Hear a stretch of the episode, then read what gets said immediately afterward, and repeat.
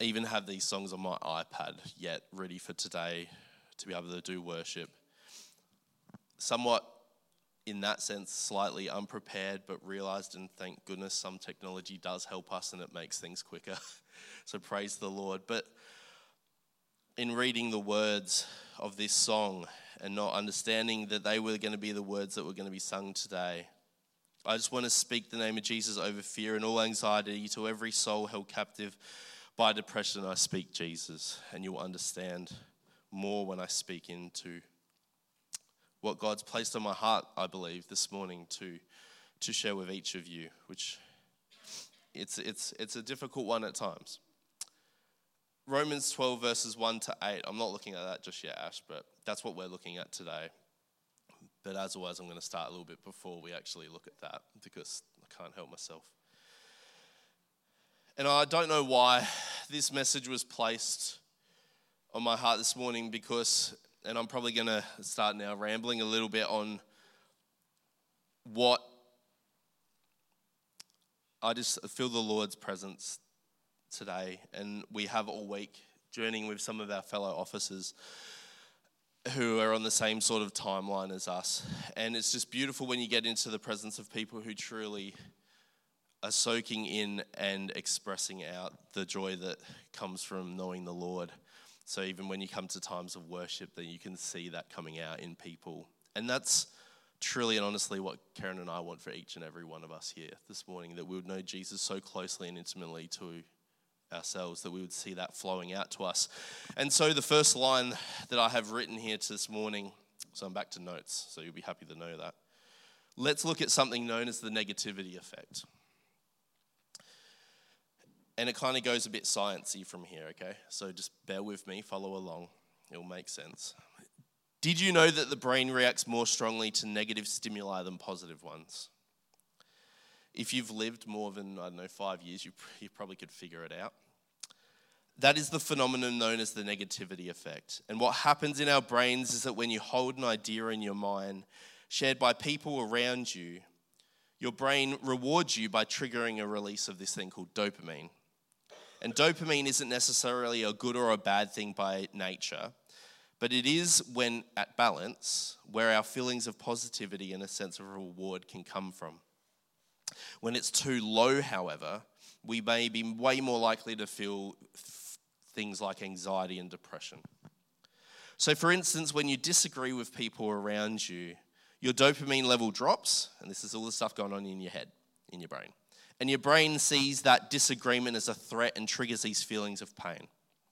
And this is also where we fall into what's known as the fight, flight, and freeze type behaviors. Have you heard of that? Fight and flight.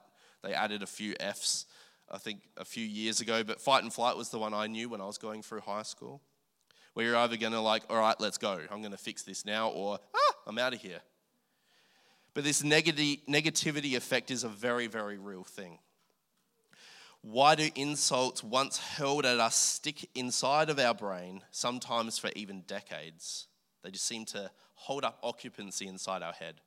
Why do some people have to work extra hard to ward off things like anxiety and depression? And the answer is this sense of nastiness or this, this lower stuff just makes a bigger impact on our brains.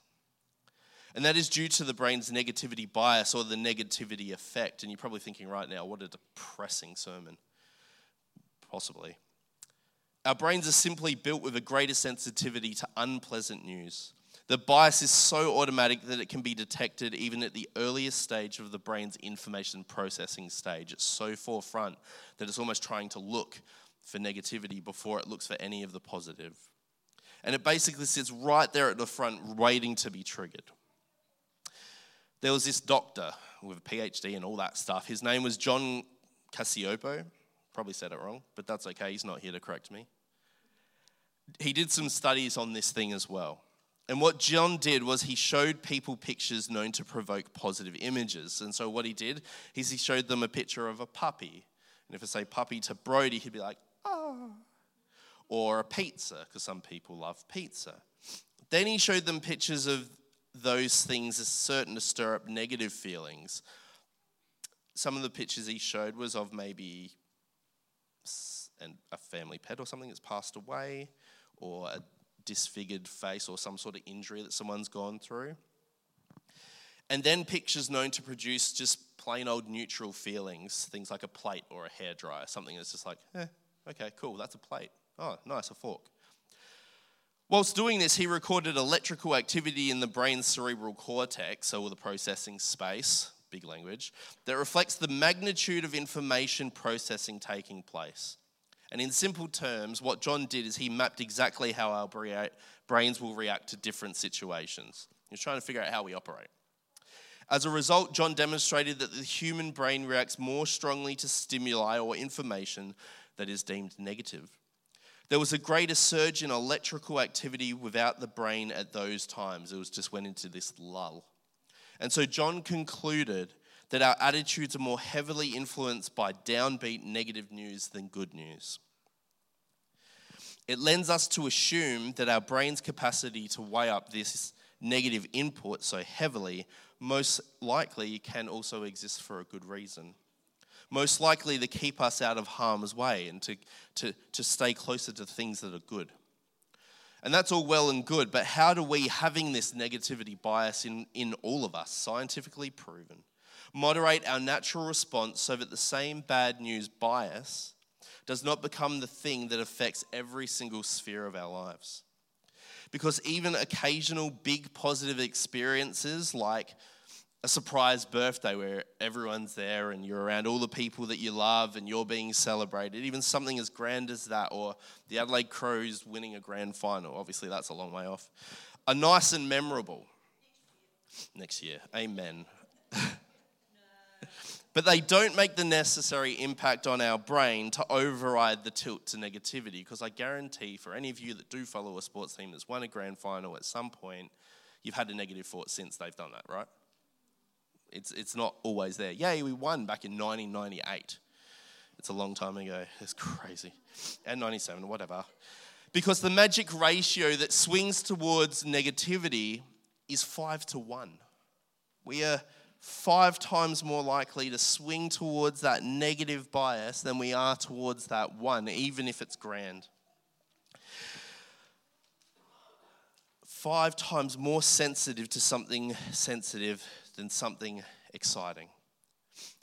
To draw ourselves closer to the positive way of life, it takes us, it actually takes us frequent small positive experiences to even begin to tip the scales towards living a life of happiness. It takes a deliberate personal focus and devotion to something that is good. What the Bible tells us is that it takes getting into proximity, and there's that word again. Takes proximity with God, getting in closeness with God, building on our relationship with God, and engrossing ourselves in His word and His good news to then understand what life means and what life is in all its fullness. To tip that scale from the negativity bias to a life of fullness. It is up to us to choose the changes, to choose to change the narrative of our lives, and consequently the feelings that we stir up inside our own human brains. Because it is our life journey. It's what we choose to do and who we choose to be influenced by that then affects our emotions, our general health, and our ability to be positive in general. You ever like heard your parents say, "Can you hang around with? They're all good. They're having joy. That's positivity. Let it go." You hang around with the wrong people, you become a different person, don't you? But if you hang around pos- people that encourage you and build you up, you'll be more likely to feel that within your own walk when you go about your business. So, why have I shared all that? You don't know, I'm about to tell you. Because I think in order to change our mindset, we need to shift our understanding of how we view the word, even sacrifice. Because I know it will change absolutely everything about how we think. And when I talk into today's scripture, it will change the way that we go about in building ourselves into the kingdom of God. Because the way we view our faith, the way we actively pursue our faith, and the way we get involved with the kingdom of God at work around us will be very different when we even understand that. Dare I say, we will even be way more effective as witnesses to the good news of God. Because with our negativity bias, if we aren't in close personal relationship with God, we will see sacrifice. When we hear the word sacrifice, which side of the brain did that trigger for you? Most likely, some sense of, oh, what does sacrifice mean for me? Like a sense of loss or this negative feeling. But today, I want to try, I want to encourage us to reset our brains so that we can see sacrifice in a whole completely new way. Sacrifice becoming personal devotion, sacrifice as a positive commitment. I want to reset our relationship with God so that we can focus on the good news that He offers and move us all, each of us, towards even more positivity in our lives. Because we can always look at what we are set to lose, and we all do it, allowing our negative human bias to take over, or we can focus on what is to gain through sacrifice, allowing divine guidance, allowing God to speak for our lives and to work within them. Because it's only when we reshape our minds this, this brain stuff, to what sacrifice even truly is, through the example of even Christ's sacrifice. Giving of himself ultimately for ultimate reward, that we can understand even concepts like generosity, grace, mercy, all of those. So now we're going to have a look at today's scripture verse. We got there. So let's look at Romans 12, verse 1 to 8. Thanks, Ash. And it starts by saying a living sacrifice. Therefore, I urge you, brothers and sisters, in view of God's mercy, I urge you, brothers and sisters, in view of God's mercy, to offer your bodies as a living sacrifice, holy and pleasing to God. This is your true and proper worship. Do not conform to the pattern of this world, but be transformed by the renewing of your mind. Then you will be able to test and approve what God's will is his good, pleasing, and perfect will. And the next bit's entitled Humble Service in the Body of Christ. For by the grace given me, I say to every one of you, do not think of yourself more highly than you ought, but rather think of yourself with sober judgment, in accordance with the faith God has distributed to each of you. For just as each of us has one body with many members, and these members do not all have the same function, so in Christ we, though many, form one body, and each member belongs to all the others. We have different gifts according to the grace given to each of us. If your gift is prophesying, then prophesy in accordance with your faith. If it is serving, then serve. If it's teaching, then teach. If it is to encourage, then give encouragement. If it is giving, then give generously. If it is to lead, do it diligently. And if it is to show mercy, do it cheerfully. I've personally probably heard this scripture preached on a, a, lot. And often where it's taken is straight into what part we can play in the body. And there's obviously different sections within scripture that talk about this as well. That all parts are important, and whilst all of that is true, and I truly believe in the, the, the messages that I've previously heard, and you should believe in the ones you've heard before as well, maybe. I think we need to step back for a second today. And I felt God saying, okay, but before that stuff, we need to work on this stuff. Because I've heard this sermon preached so many times, yet at the end, not, not a lot has changed either within my church family or even within myself. But I believe the message of God is something that should be changing us daily. So I was left thinking, what's going on here? What, what, what, what are we missing? What is happening? So I needed to go back to this negativity effect. I think with all the influences around us, all the distractions, all the things, we are lacking focus on God, and instead our focus is dialed in on what's going on in the world around us. And when we do that, we play into this negativity bias. We're giving it an open door to our lives. We are prone to experiencing and falling into despair rather than falling into God. And yet in verse 2, it says, Do not conform to the pattern of this world, but be transformed by the renewing of your mind. Then you will be able to test and approve what God's will is his good, pleasing, and perfect will. And we're even never going to be able to test and approve what God's will is if we haven't even gone to His Word to see what it is. We need to reset our focus, renew our minds on God before we can even identify exactly what we even bring to the table.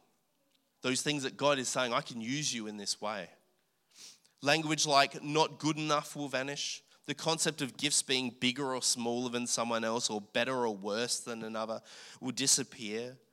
And the reason why we sacrifice, once negative, let's look at it positively, and give of ourselves will take on a whole new kingdom understanding. We exist to bring glory not to ourselves, but to God. And if bringing glory to God in all we do is the measuring tool, then all other measures of grading are totally irrelevant. That, oh, his gifts, he's way better at that than me, and all that sort of stuff. Who cares? Do it for God, and God will honor it. It'll bring the body together like we've never seen before. If we exist to bring glory to God over self, the kingdom of God can be realized in such new and exciting ways. All those things that we've, oh, not good enough, driving ourselves into our negativity bias. Imagine what would happen if they were all brought together and we see what that could possibly do for the kingdom. The pattern that the world holds for us, essentially all things that distract us from God, won't hold that same power as it once did. So when I look at the first two verses of today's scripture, it highlights the mindset and the intentionality, the focus we need to then be able to deal with verses 3 to 8. And in verse 1, it says, Therefore I urge you, I urge you. It's like, do it.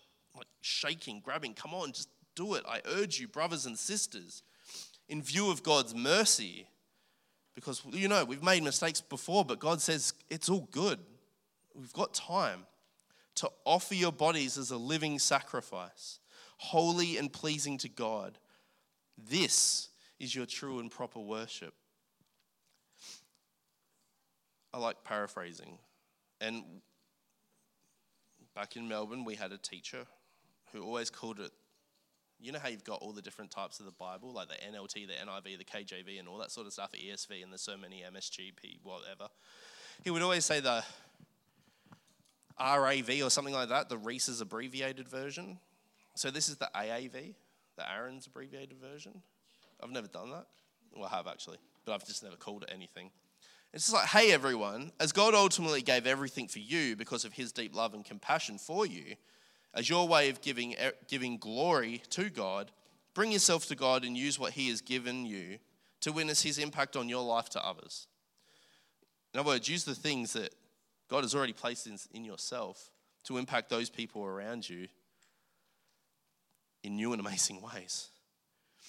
Look to God, follow his ways, promote a healthy mindset based on the provision and deliverance God has provided you, and give him the glory through active participation in the kingdom, using the very gifts you have.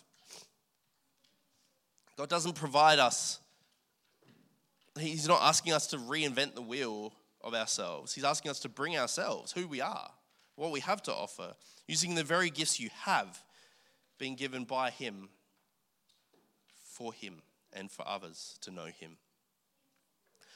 So, how do we grow in our kingdom focus? Because we have to look at that. How do we increase our proximity with God? How do we start to look past ourselves and look to God? Kind of mentioned it earlier. Because when we read through that scripture, it told us. Where is it here?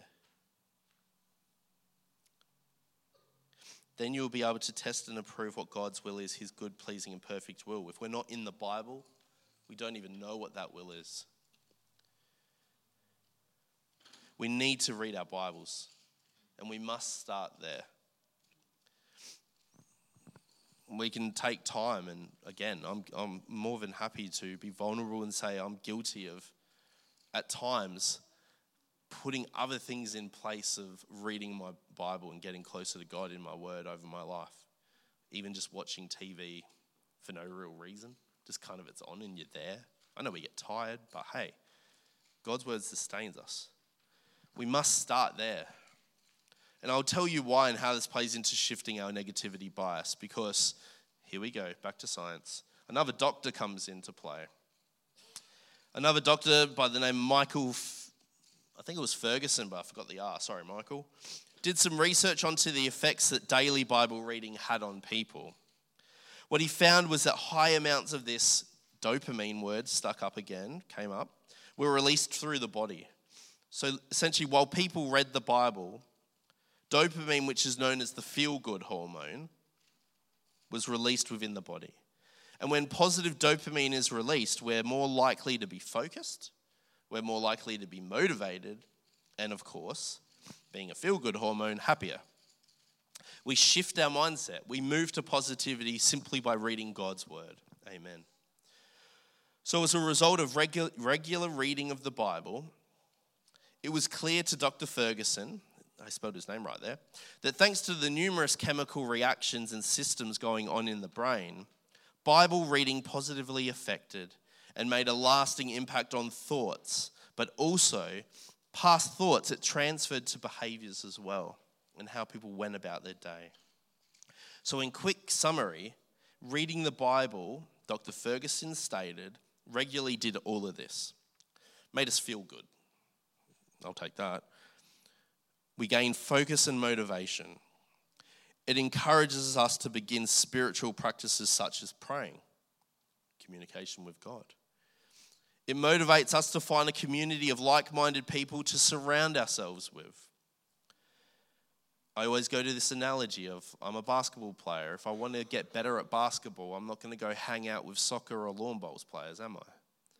If I'm going to become a more devout person of faith, I'm going to find people that are doing that same thing as me. It transform, transfers that focus that we've gained into thoughts. And through those thoughts, our behaviors change and our minds change.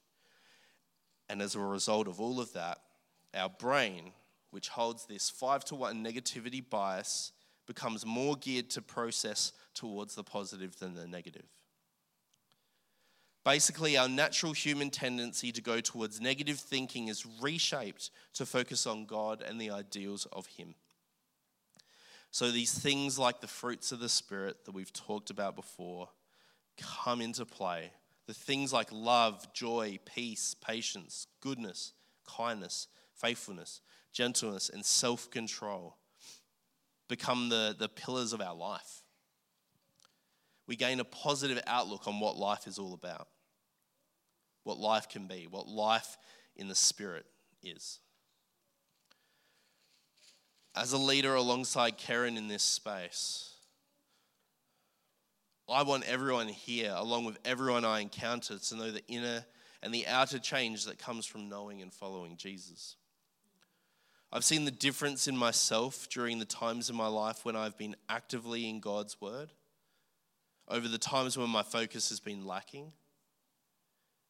And you can't hope to focus on the things of Christ if you can't commit yourself to reading His word, having God speak directly to you, the Bible regularly.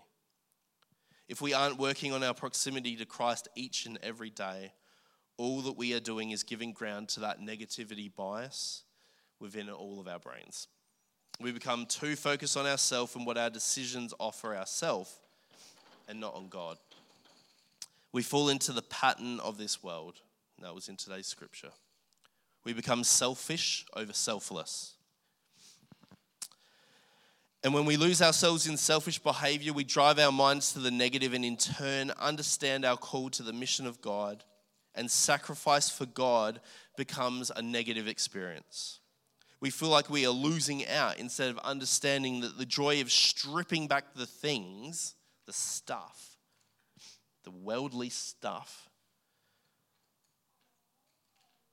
that, that they're just not of God. We feel like we are losing out instead of understanding the joy in stripping all those things back.